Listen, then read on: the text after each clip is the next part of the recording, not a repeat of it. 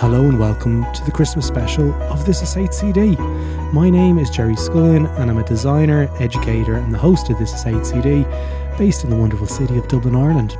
I've just returned from a Christmas weekend with my family and I'm now officially excited about having some time off. And before I jump into this episode with our special guest, I'm not going to tell you who it is just yet. I want to give a shout out to a few people who've really helped make a difference to my life this year.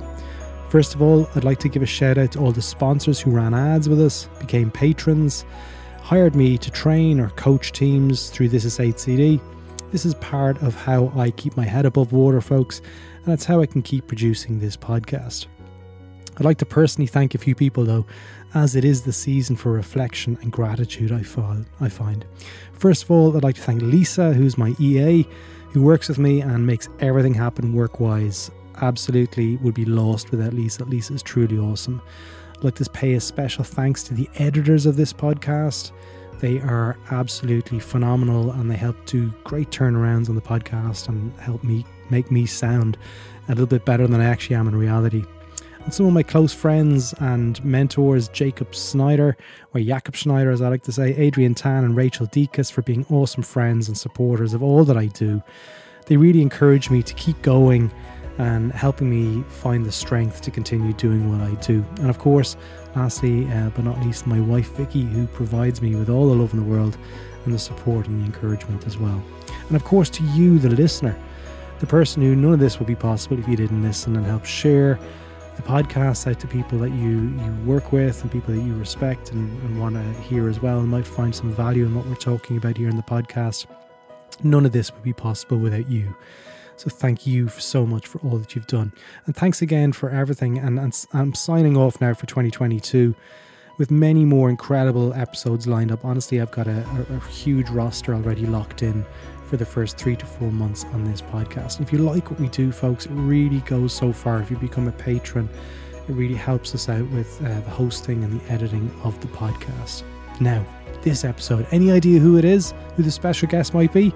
I'm going to give you a clue. They are truly awesome. Okay, that's not so much of a, of a clue. Most of the people I have on this podcast I find are awesome. But this person is one of my design heroes, okay? And they wrote a great book about two years ago. It's bright orange. The book is called Good Services. So, folks, you should have guessed it by now. It's Lou Downe. So let's jump in and let's hear all the, the wacky things that we spoke about in this episode. I hope you enjoy it, folks. Have a great one and see you at the start of January. It's the Christmas special. I don't have any Christmas music lined up to go alongside this, but I probably put put some jingle to it. We've got the one and only Sarah Drummond on the show today. Oh no! oh, hang on a second. Only joking. It's Lou Downe, folks. Lou Downe. Eh, this is our this marks our third, maybe fourth Christmas where we've had catch up time at the end of the year. And I remember not the last Christmas, the Christmas before, we caught up at about ten in the morning, and I said at about two o'clock, I need to go to the bathroom because we've been speaking for four hours. and that conversation, we had a lot to catch up on. that, yeah, it's it's kind of like as a warning to anyone just li- listening into this conversation. This isn't going to be a standard podcast, folks. This is going to be include warts and all. Okay, meandering conversations. But I remember at that time, the conversation rapidly moved from Mick Hucknall to inclusivity and to accessibility to services to the British government, to the Irish government, to the US government in about three minutes. Um, and I was like, wow, this is going to be one of those conversations that I need to lie down after. I need to lie down, loo down. I need to loo down. lie down. I mean, most of my conversations start with Mick Hucknall, so um, I'm glad that we managed to move on from that. I don't, I don't know how we. I think, I think it might have been Adam Lawrence might have tweeted something about Mick Hucknall once, and I was like, hey, don't don't smash him. I said, uh, I'm I'm actually kind of a big fan. And then you chimed in, so so am I. no one else. This might be how we ended up first talking. I don't know, our shared love of Mick Hucknall. Tell us, you you actually went to see Simply Red last year in the summertime. You and Sarah. Down, yeah, yeah. Down south. This year oh. in Taunton, we went to go and see Mick. Well, I say Mick, Mick Hucknall and Simply Red.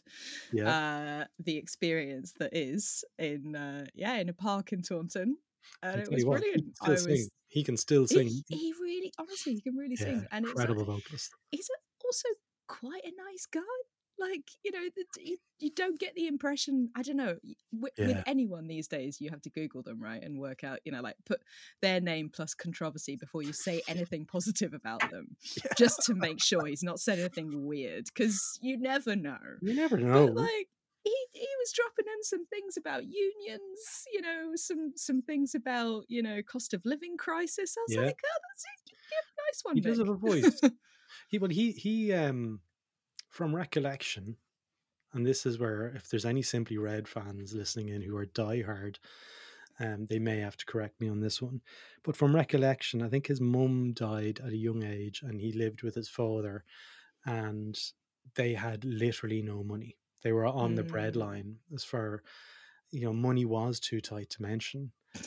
Cutbacks um, was a thing that you know he wrote that time um so yeah he, he's he he comes from he's he's not from wealth so he, yeah, he's, yeah. he's, he's worked his way up and i love yeah. stories like you know i i also another Simply Red fact he wrote for your babies which is like a song about yeah, like song. fatherhood and children uh very emotive when he was 21 and didn't have children which is really like yeah mind blowing to me like that someone 21 would write this like basically love song to their children like before they he wrote a lot of the hits very young that was the mm. thing like mm. when when i think i watched something on youtube and really he um he found his voice really young like you know he really hit that kind of that sort of rich patch I don't know when it was. Must be in the mid eighties.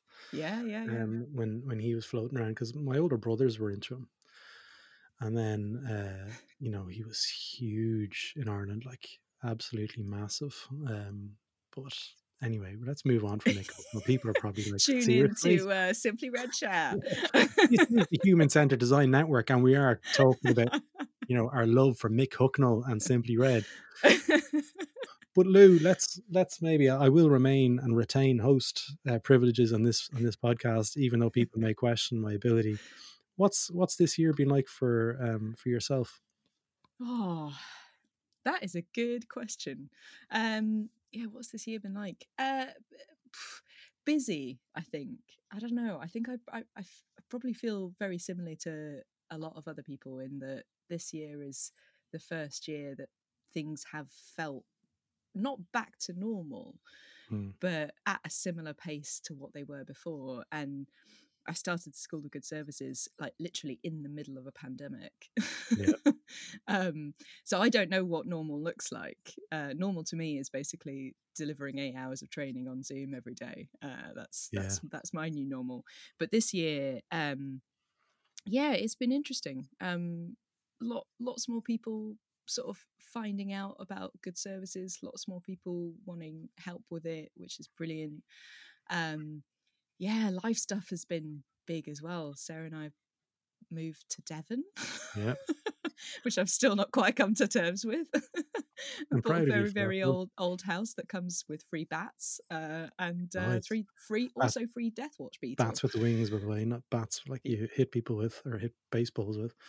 Yeah, I mean, no, and you definitely can't use one type of bat against another type of bat. That's oh, absolutely oh, really? illegal. Yeah, there's whole, whole restrictions on moving bats. Though you can't yeah. you, people kind of go oh you just smoke them out oh my god gerry seriously this is absolutely triggering for me for anyone who's read the book knows that there is a, a diagram there's one diagram in the book right i allowed myself one diagram because hell is other people's diagrams but yeah. there is one diagram that shows like how to name a service hmm. and mm. the example is how do you move bats So Oh, like, okay, it right. starts with like, Yeah. I want to convert a barn as this big task that you want to do on the left hand side, and then like the wildlife mitigation license on the other side, which is what you need to do if you want Yeah. to move bats, and in the middle is the thing that your user thinks exists as a service, which is moving bats, and I am that the user now. Like It's I am the person who's having to move bats, and I Life do not followed ours. Yeah. Like I yeah, or did I create it? Who knows? Did I manifest this for myself? Why didn't you? Why didn't you put something in there like you know, Lou has a million pounds, and uh, that's the service that we're trying to name. Why Yeah. didn't you put that in the book? Yeah, I, I, I- I do remember you actually telling me this. Like, you know, um, anyone in the newsletter will have seen a photo of myself and Lou, and trust me, that was the best photo of a bad bunch. Um, there was some interesting facial expressions pulled on that walk. I didn't take any photographs. Took one, us having a coffee, and I was like, "Oh, actually, you know what? That's probably a step too far." Like, you know, there was a lot of tongues uh, coming out of heads, uh, and we were like, "No, we couldn't show that." But um, we did speak about Make it that. sound really dubious, Gerry. No, but it was just like sticking our tongues out, out and like that, that kind of jobby. But I, I, I do remember you telling me that story, and I was like, "Wow, that is really crazy to be so specific in a book." And then two years later, it's probably is it two years? The book's probably about Yeah. two years old now. yeah, yeah, yeah. Um, 2020. God, that, that actually seems, in some ways, it seems older. Do you know what I mean? It does seem because like I've no concept of time anymore. Um, uh, Yeah. over the last two or three years, obviously, like it's just definitely flown. But for me, it's five years. Like since we've five years this April, we're back from Australia. Mm. Um, so I have zero concept. I just look at little milestones before that, and then I'm like, okay. So, I when when did you write the blog post or the the the, the Twitter f- thing happened? Because I remember that I was in Australia when the Twitter thing happened, and then I I was think just that like, was 20. That was 2019. I think, maybe it was home. or I think it 2020, was 18. I t- think. sorry, 20, 2018. I think. Yeah. I don't know. The book was pretty fast to write, to be honest. I wrote it in about six months. Well, it's font Um, 24, so there's uh, font. 24. There's only about of 500 words in it.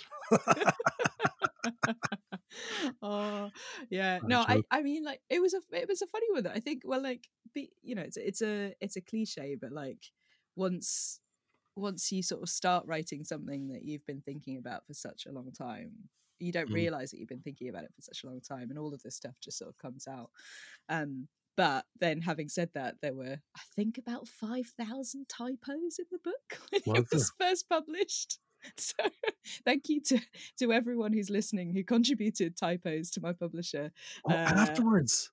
Yeah, yeah. The first, the first edition and the second edition. Both first edition here. I, I have fruity it, typos. Release this as a video. I might do. I might just release the video. Real Star Wars Christmas time. Dun, dun, dun, uh, uh, You're telling me there's five thousand typos in this book. I, there is mm. definitely mm. some because I remember I, have spotted, but um, I can't. You just oh, you're, you're exaggerating. Obviously, five thousand typos. I, like, you know. it- there well there were a lot and then there were a lot that ended up in the book and uh, claire who is a really good friend and brilliant sub editor did her absolute level best but i remember her saying well i asked her like how how bad is it like compared to a normal thing Other that books. you would yeah like like your normal work with you know normal people. Uh, and she said well there's probably about four or five times as many typos as there would normally be in a book this size. Yeah yeah yeah. I was quite proud of that. Yeah, it's, it's definitely one. That's uh, you know one for you to take to the grave, I guess. But like, I can't believe.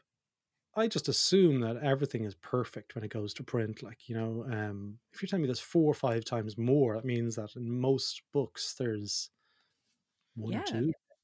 Oh, of course. There. I mean, like, the, Yeah. yeah. There's loads of books that have got typos. They typos got massive and and you're yeah you're reliant basically on um on on on the sub editor and on your publisher for picking it up. But my, I you know Yeah, there's not a for limit much to how much though. people can. Oh, what? We, we were just talking about AI to write it. ChatGPT. The ChatGPT, um, is that the name of the, the, the new AI that we're all um ChatGPT as I Google in real time? think that's No, what it's called. Chat uh, CBP. It's not that GBT. Uh, no, what's it called? Chat CPT. I mean, Uh, they didn't. Call, they didn't give it a verb, did they? Um, as you can see, I'm I'm not really into the whole kind of AI thing too much. Like I, every now and then, I just kind of go, "Wow," and then I continue with my life. um, that's that's kind of where my extent goes. I think that's where most people's extent of interest in Sarah it. Drummond. Sarah Drummond ends up on US Sarah. TV talking about oh, AI. Do you know what? My brother-in-law was was uh, watching CNN. And he was like, "It's Sarah on the telly. What's she doing on the telly?" Because they're in San Francisco, and uh, she didn't know it was going to be on the TV. She thought it was going to be just a podcast. So really. Um, yeah, but what I love about it is that she just developed this amazing Cockney accent for the entire time. I think she ends up like her her sort of mic drop moment at the end is like, yeah, yeah, AI, you got to be careful, but it's like well sick. Did, did, I haven't seen. I just seen screen grabs. give it a watch. If you're used to Sarah Drummond's Scottish dulcet tones, you'll be uh, surprised that she sounds a bit like a sort of uh, yeah Mary Poppins who's been living in Deptford for a while. I can't imagine Sarah adopting uh, a Devon accent in the future, though. I don't think it's going to happen. give us the. It give might us do. What what is a, a true Devon accent actually? Oh gosh. Come on, hit me. Um, la, la, um, I mean your classic Devon phrases, right? If Yeah. I say, uh, uh, well, Ambrosia you, you tell cream me, rice. yeah, that it? but where that that's from Somerset, mate. Alright. it's a wrong bit. so, so if you said right, I'm y- like, if you want to buy a birthday card, go down to this shop on the high street, and I'd say, where's that to? Basically, like that would be like a classic sort of Where's that? Devon. to? Where well, where's that to? Um, or um, gosh, Very old English. It's almost. it's it's it's proper it's proper old English. Or like there is one word that I basically still have that's a Devon like accent, and it, every every part of my accent is completely gone otherwise. But it's the word won't. So rather than saying. Yeah, rather than saying won't, which I think most people would expect me to Yeah. say, because the rest of my that. accent, I basically say won't. Walt. so there's just won't, like like with a really rounded O, like Won't. a won't, won't. Wow. yeah, You heard it here, folks. heard it here first. Yeah, we've also got a special word for uh, when it's getting dark. Uh, dimpsy, it's getting dimpsy. Really? Uh, like and- Twilight yeah, good enough. Yeah, uh, then Twilight. Yeah, yeah. Dusk. and uh, dusk. Du- no, no, dimpsy. It's getting dimpsy. Dempsey. And Dempsey out. if, yeah, if there is rain and also mist at the same time, uh, it's a mizzle, Mm. Yeah, which I there's a lot of. I've been down. Um, down. I've without been, any. yeah, without any. I've been down in um, Exeter before at a wedding, maybe twenty something years ago, and to my surprise, I remember at that time I was going out with somebody who whose parents were really Catholic. I mean, how Catholic you might ask? If Like it was if it was a sport, if if Catholic Catholicism was a sport, they were the world champions. okay and um, I remember saying, oh, "We need to go to mass on the Sunday," and I was like, "Oh, come on! I'm hungover. There's no way I'm going to mass." And they go, "It's at Buckfast Abbey," and I'm like, "I'm getting dressed right now." And we had, I went to mass, and the entire time I was like, "Do they serve Buckfast in Buckfast Abbey?" That's all I wanted. I, I, I stopped the priest. yes, and they do. and they go, yeah, we do. We do. And I was, I could not get out of it. I was like, Bucky has made a presence at Mass. I was like, That's 14 year old Gerry would have been so proud. Oh my god, that's so funny. Do you know what? I've got I I I've got my own Buckfast story. Go Uh, on. I took I took Sarah to uh, Buckfast Abbey as like a trip. Which is probably like a, a pilgrimage for. uh, uh, Basically, uh, that's yeah.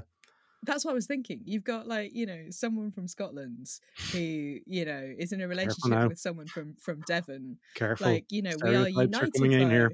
Yeah, but you know, I my my my country is the producer of the the national drink. of Scotland. Ooh, Irn-Bru, I think, is the, is the national drink. All right, the daytime national drink is Irn-Bru. The evening national drink is Buckfast. I'm not laughing. Like at that joke, I'm laughing at that joke. I'm not with it. I'm at it. right, Um, okay, Gerry, Gerry's separated himself yeah, from I'm, I'm, the I'm aspersions of Buckfast drinking. But, but you know what? In in Devon, Buckfast is just a tonic wine. Like it's something that Yeah. old people drink. So we went to Buckfast Abbey, and uh, like we're trying to like wander our way around, like see what's going on, and we see this monk like disappearing. into the bushes. Yeah, a basi- brand. yeah, no, legit into a bush. Really? And so we followed vanished? him.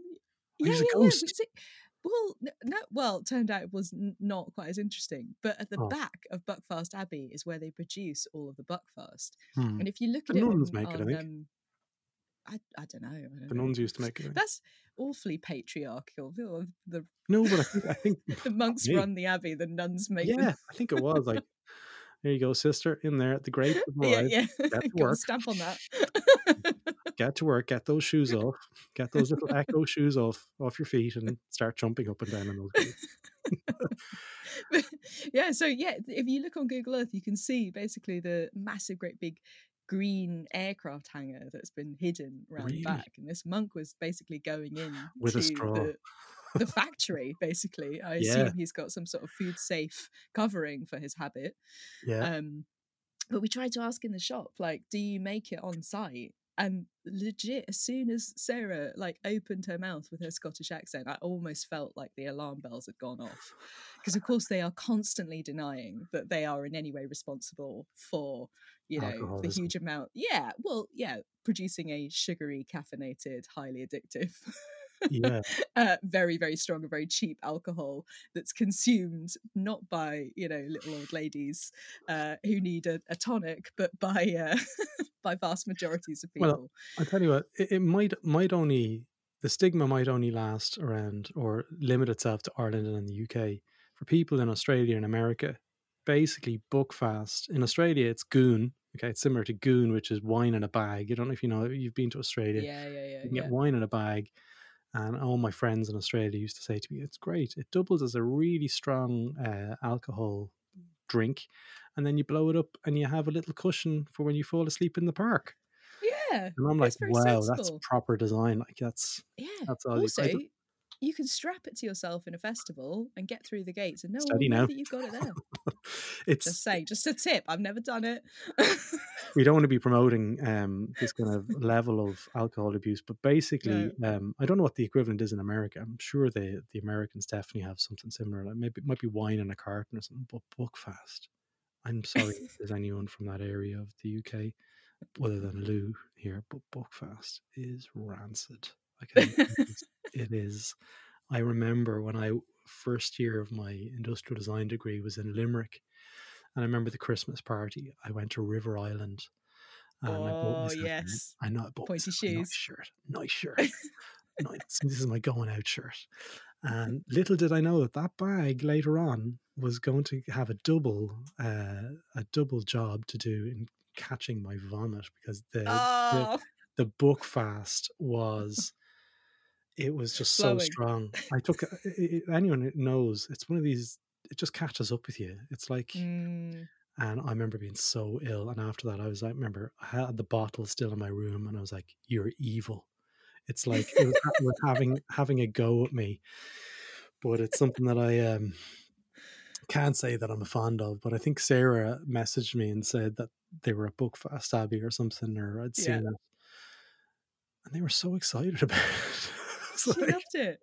She loved it. We also found a, uh, and I, I, I will caveat the story, fully abandoned uh, Buckfastleigh Abbey uh, high vis jacket uh, in the car park, like sort Did of? Uh, in it, like in a puddle. Clearly, someone had abandoned it. I was gonna just put that out there. We did You not took it. steal it.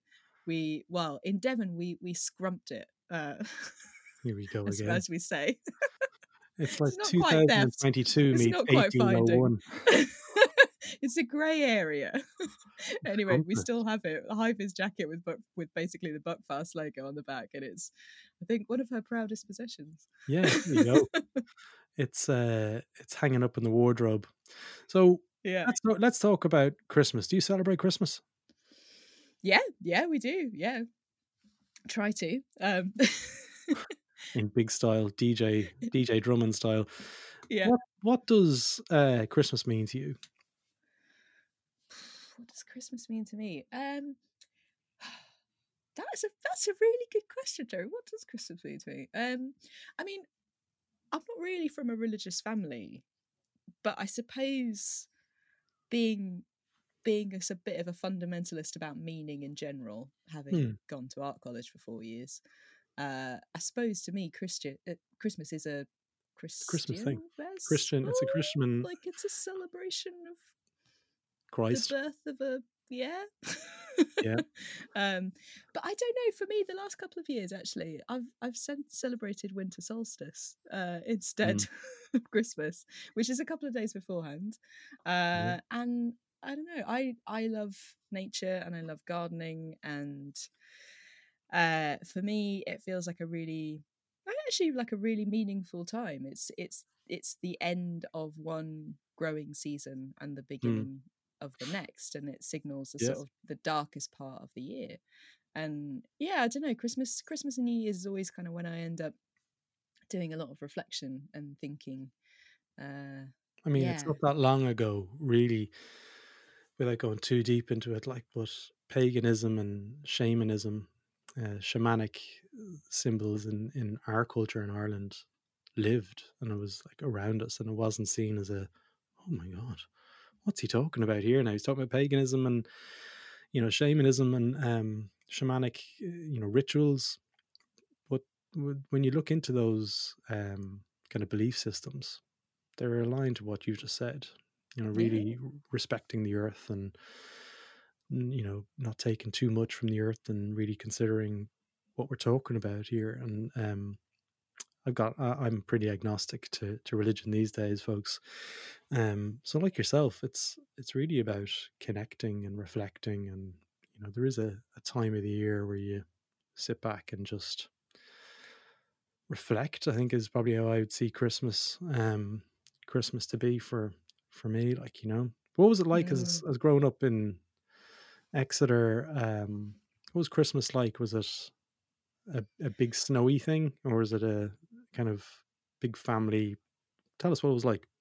yeah I, I- it wasn't snowy because uh, west country Yeah, you don't get snow down there? occasionally suppose yeah yeah for, like the, i can probably count on one hand the amount of times we had snow at christmas but um uh, our christmases are always a bit weird in the um so i've got one sister and uh Lives in San Francisco.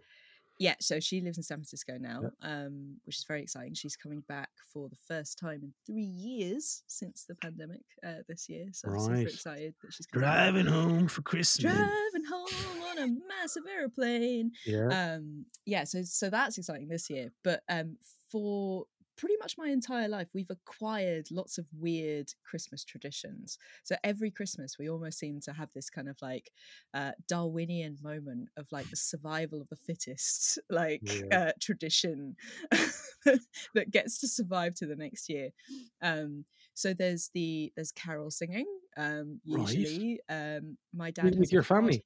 Yeah with my family u- Let's give a big shout out to your family, like because because Trish Yeah. and Steve. I've never met you, Trish and Steve, but um, I think I've I think I've actually messaged Trish saying I love you. I think you might have done. I think- I She appreciates it. Yeah, and- and she loves chatting to you on Instagram. You too, Gerry. but your parents seem they seem really cool. Like they actually like you know without having met them, like on the face of it.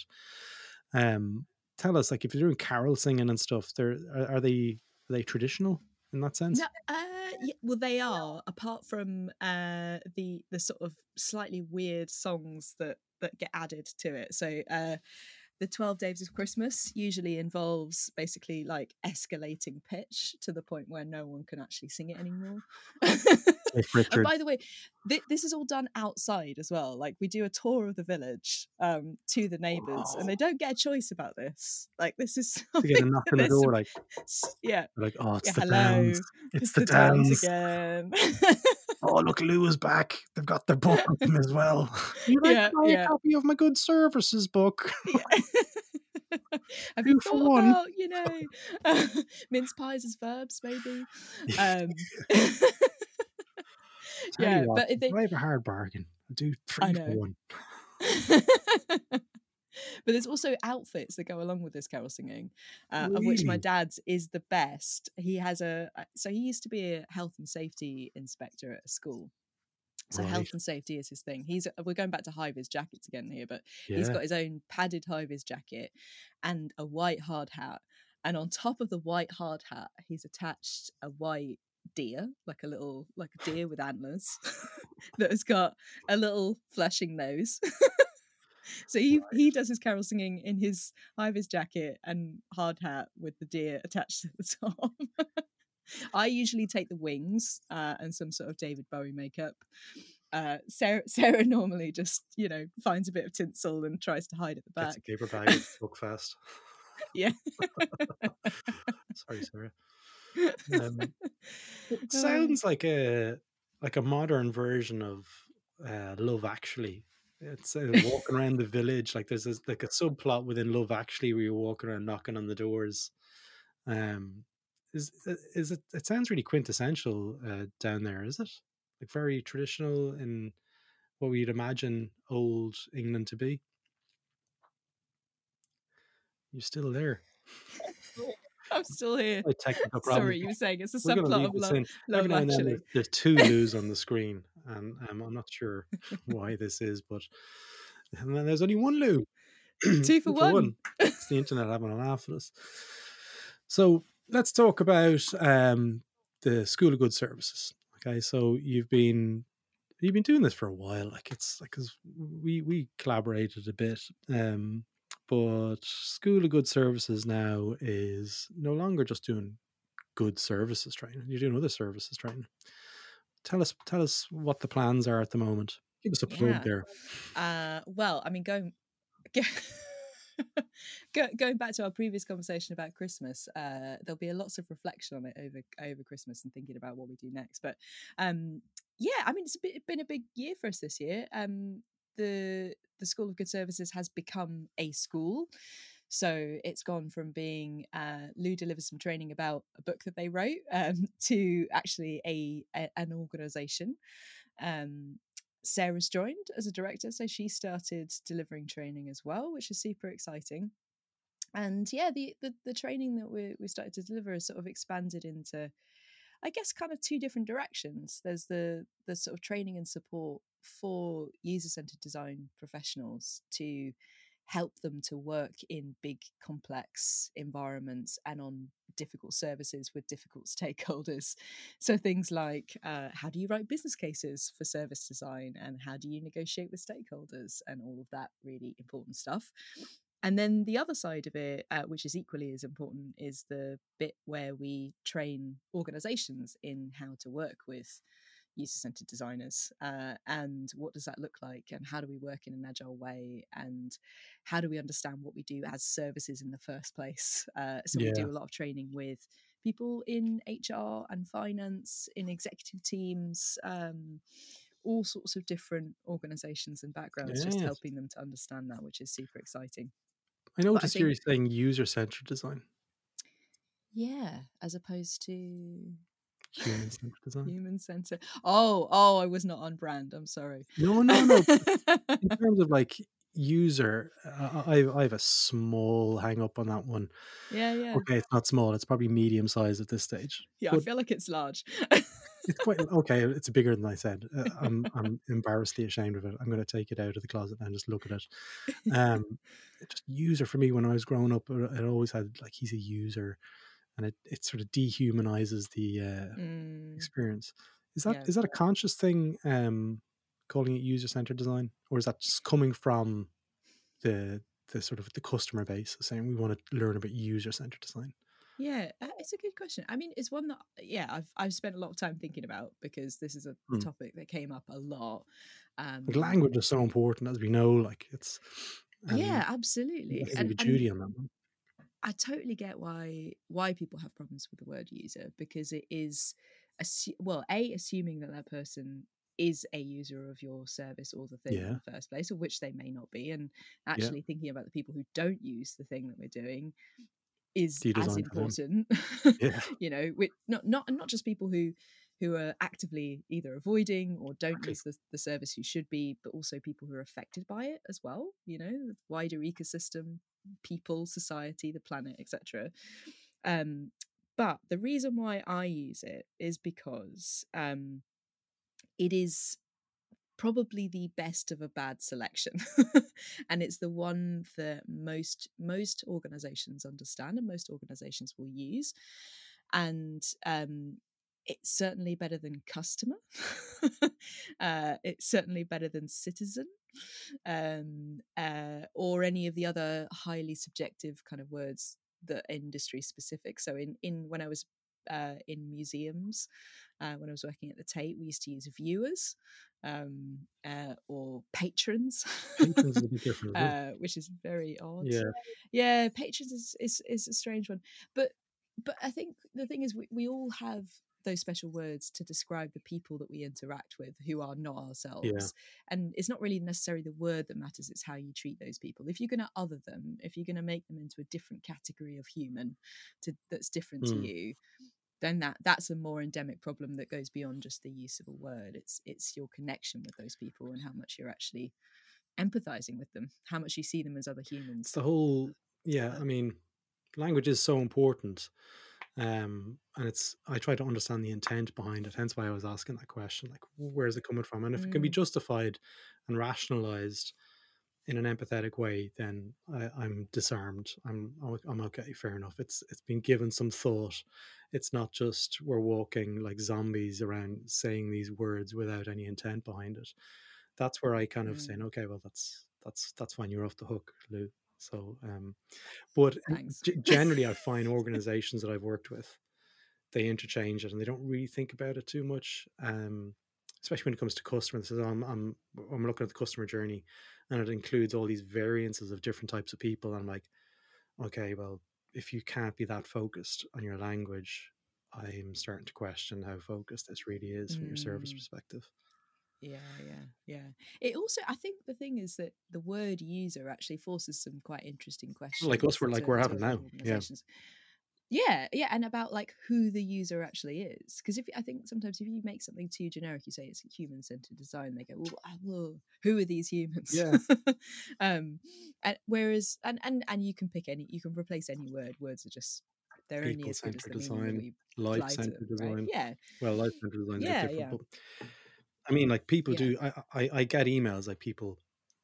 I'm not going to name anyone, but people get emails and say, "Why have you called it human centered design, not life centered design?" I'm like, "Listen, like I know about this. It's it's very it's very rare. I'm going to get an email kind of saying Mm, I've thought about it, but at the time, it was this is HCD came about uh, as a sort of a response to where the industry was going at that stage, where it was just all about user experience, service, design. mm, And I'm like, okay, well, what underpins this is the the ethical side of things and the human centered design mm. aspect. Kind of is a is sort of a it, it's like a blanket that covers a lot of that stuff that I found, and that's why I called it this is human centered design. I create these conversations around these topics. Having these conversations, it's not Mm. about defining and saying, "Hey Lou, um, you're wrong on that." Uh, that's for Twitter. I leave that stuff for Twitter, where people go on and just, "I'm right and you're wrong," and that's just the way it is. Okay, this is not going to happen And this is HCD, folks. It's just about having conversations and talking about these things, getting different Yeah. perspectives, and having a continuum. And if you disagree, Yeah, email you Gerry. rich. Never disagree with me, and don't send me any emails. I love getting emails, but I'm just saying, like you know, there's there's lots of different ways to to slice this one yeah, yeah, and I I get it, and and and the word user, I think you know, particularly depending on your background and the context, like I get it. You know, to me, the word user is is someone who is extractive Yeah, in in various different ways, like it, it, in a relationship. Uh, in in their interaction with other people, they they are like you say they're they're a user. yeah, um it's not you know if you if you detach that word from user centered design it becomes uh yeah it's not it's, it doesn't have particularly co- positive connotations so I, I totally get it but I am quite pragmatic about words. I will use the words that make sense to people and then try and help them understand Yeah. what what they mean. Here's here's a question for you, and I don't think you've been asked this one before. Um, Mm. what was there 15 principles from recollection in your book? hmm You must have had ideas for 16, 17, 18, and 19.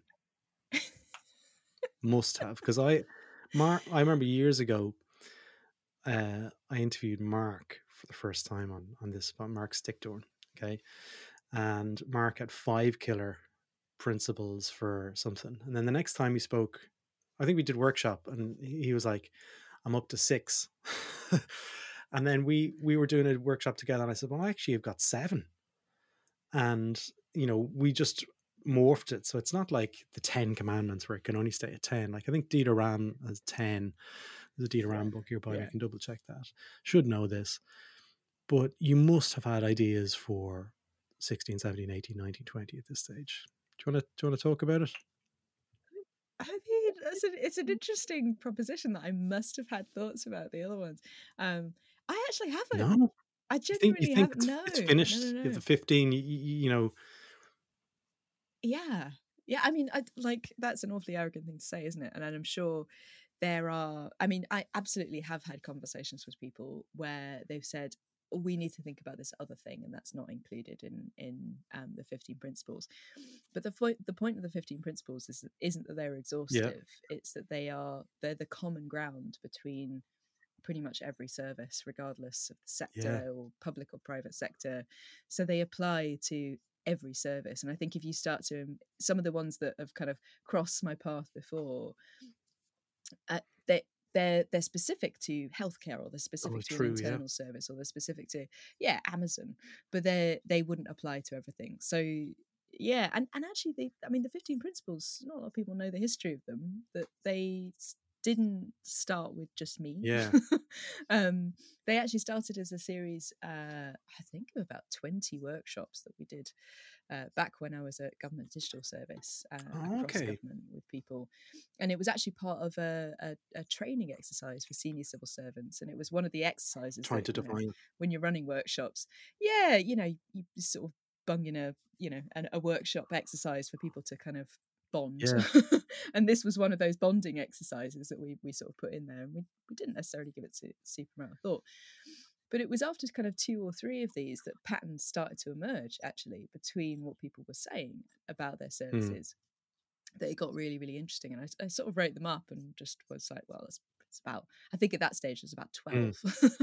um, and then uh, sort of, t- you know, tweeted about them. What about the Google Doc? Uh, anyway, as I was saying, yeah, that Google Doc uh, acquired like thousands of comments from people around the world, and some some of which uh, were hugely valuable and amazing. Uh, some of which uh, were basically people writing their shopping lists and. uh, yeah, I mean, it's an open Google Doc, isn't it? You know, it's basically like a, a, a sort of a cul-de-sac of thoughts that people will just dump on the internet Just jumping yeah. in and saying, yeah, sort, sort that yeah, out yourself like the lint collector in a washing machine. You know, it's just collecting all this stuff on the internet. Um, yeah, so so it, it, it hasn't really evolved very much since then, and and uh, two years of delivering training, and I I think it is actually. You know, it's never. Um, we've we talked about lots of things that are service specific in in training over the last couple of years, and and had some really great discussions about it. But but no, there's never been a there's never been a real lasting contender for a 16th, unless I mean that's a challenge, uh, a Christmas challenge. Yeah. is there a 16th? Well, we're looking at. There you go, folks. You heard it first here. Challenge accepted. Um, yeah, Chat uh, Chat CPT. Um, we were looking at that and talking about it. Um, last night. I don't know. Uh, I was messaging you about some stuff, and I don't know if you know Brendan Dawes. Brendan do, yeah. Has been on the podcast before. Um, and Brendan does incredible work. Mm. Like he's he's he's an artist, okay, as well. Like in, in his own words. And someone tweeted, "Do you think ChatGPT is going to be able to um, replace screenwriters um, for Netflix?" And Brendan was straight at one hundred percent yes. He said like it's it's going to get to that point where they'll be able to create like the equivalent of a Squid Game script and produce Mm. it. How do you see all of this playing out? And is that the sixteenth, or do you feel like it's been included already in the fifteen that might have Yeah. covered that? Because there's an unknown how all of these things are going to Yeah, come together. Yeah, I think you're right. I mean, what what I think is missing from those 15 principles is um it is an explicit kind of requirement or or thought process Mm. or something around uh, the ethics of what you're doing. Um, you know, that Yeah. it's a, it's covered a little bit in the principle about decision making and about transparency of decision making, and that actually has come up quite a lot in a lot of recent conversations with organisations that do have a lot of automated decision making. Is how do they make that ethical, Mm. transparent, work in a way that gives people more power and control and agency over their lives rather than less. um, but but AI goes beyond decision making, doesn't it? Because it's it's a creative process, and um, yeah, could have a, a massive impact on our lives. But ultimately, it has a massive impact on our lives because it's a version of ourselves um and you know we're not perfect you know we we have biases uh and and thoughts that you know are not uh beneficial to everyone in society so that's what we end up making and i think what what's really troubling actually about about it is more just um I suppose the fact that it, it will it will just fall into the same processes that everything else falls into, right? Like, and we're not we're not going to Yeah. deconstruct, you know, capitalism uh, so that AI can be more Not ethical. but for for I you know, know. I think a lot of the critiques about AI are actually critiques about the way that the world works, about the way that money works, and the way, Yeah. the way that capitalism works.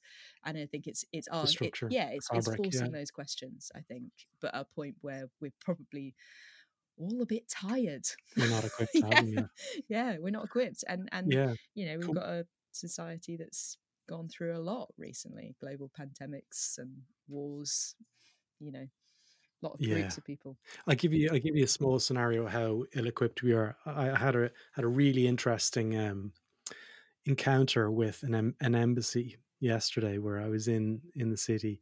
Most people will know I'm dual citizen. I'm Australian and Irish.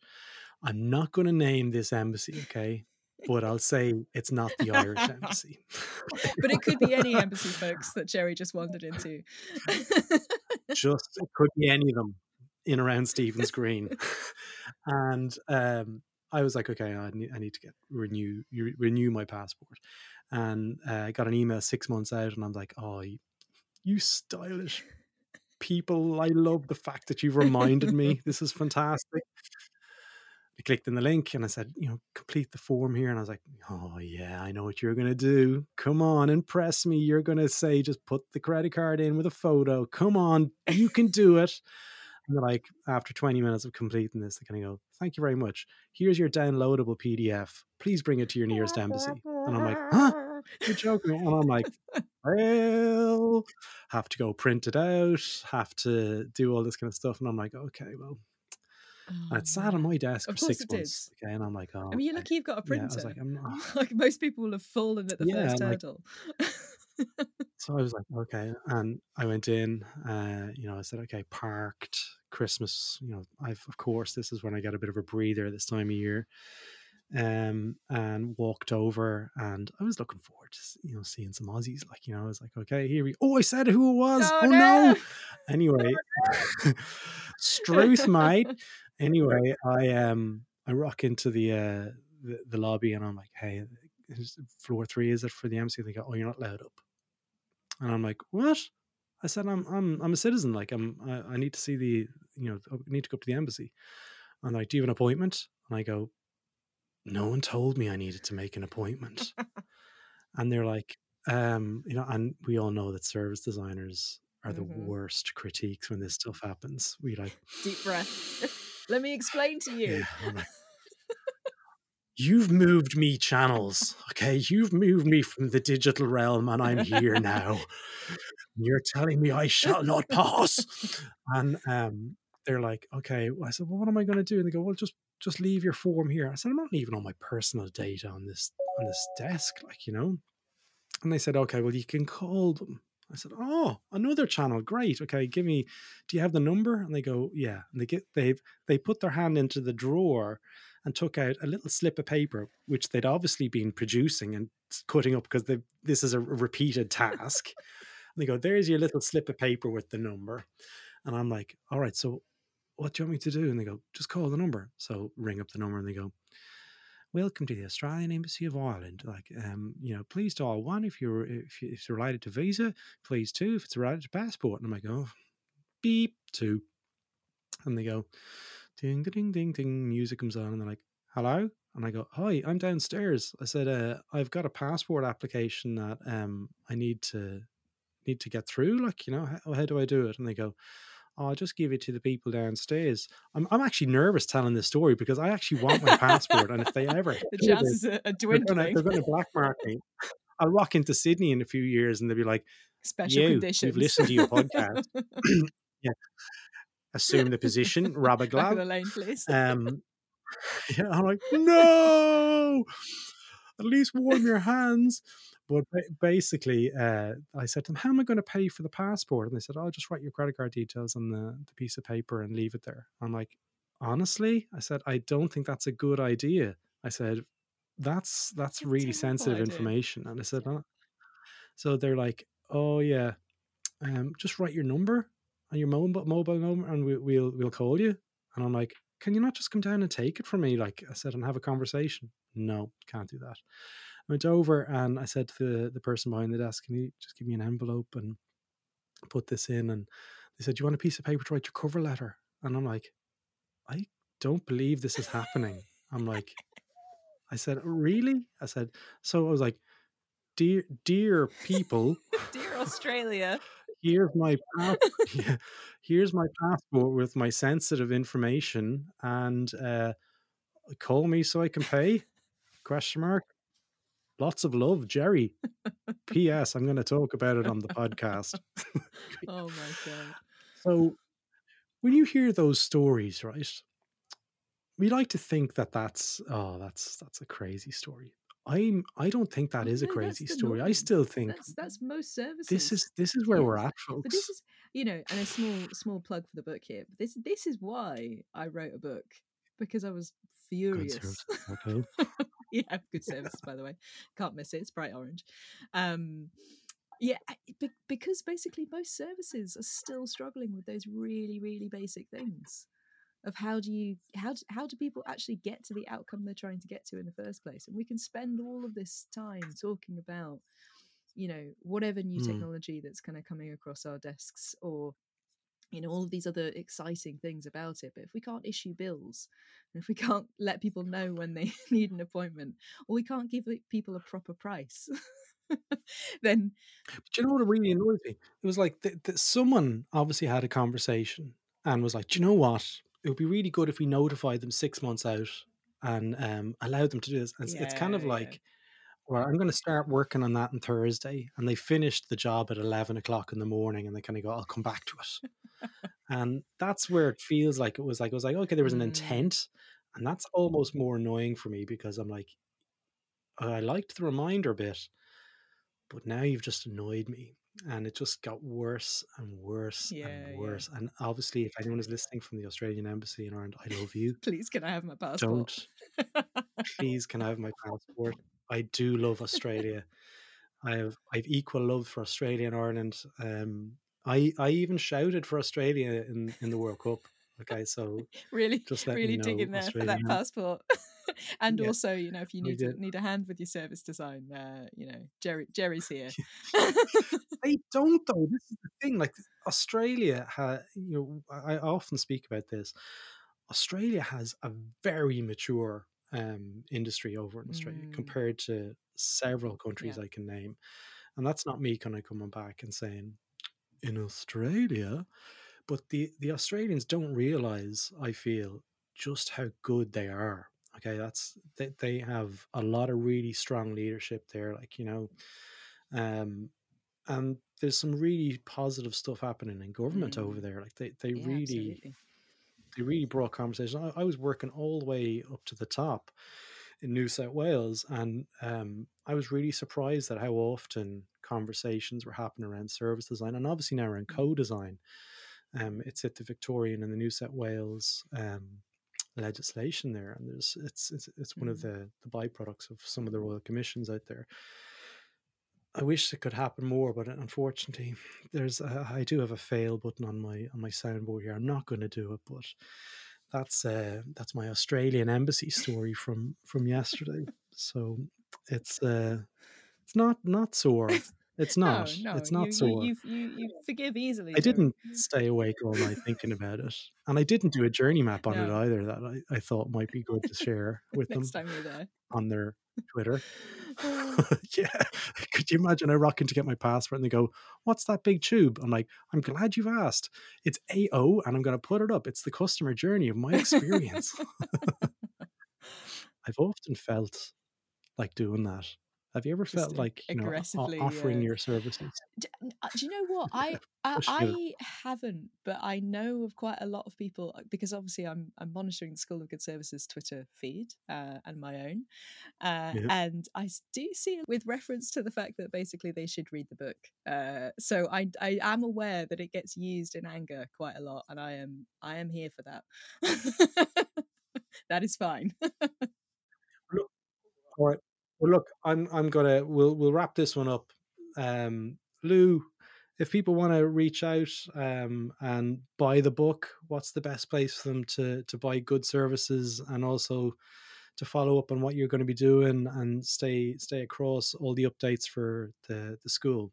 What's the place you want to direct them to? Yeah, so if you want to find out more about School of Good Services courses, uh, we've got loads of new exciting ones coming up in the new year, uh, particularly one around sustainable service design. So keep an eye out for that, um, and lots of other courses uh, besides that. But go to um, good.services, um, that is the URL. dot services um, so you can find us there you can also find us at the school of good on twitter and find me at, at Lou Downe um, and you can sign up for our mailing list on good Nice. services as well. I'll put a link to all of those in the show notes, folks. Uh, this is the last episode uh, before Christmas, so thank you, Lou, for being so open and so honest about everything about your Christmas experience and what it was like. Um, and we'll catch up with you in the new year, I've hopefully. good this year. yeah see you in the new year gerry Make your list and check it twice. I'll leave you a note right here underneath the Christmas lights. Carols and bells, none of them help. I still feel blue. I just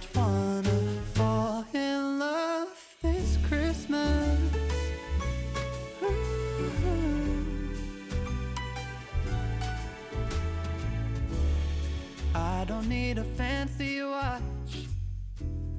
You can give the elves a break. No, you can't make it in the shop.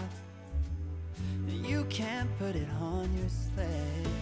You know me so well, that nobody else can do what you do.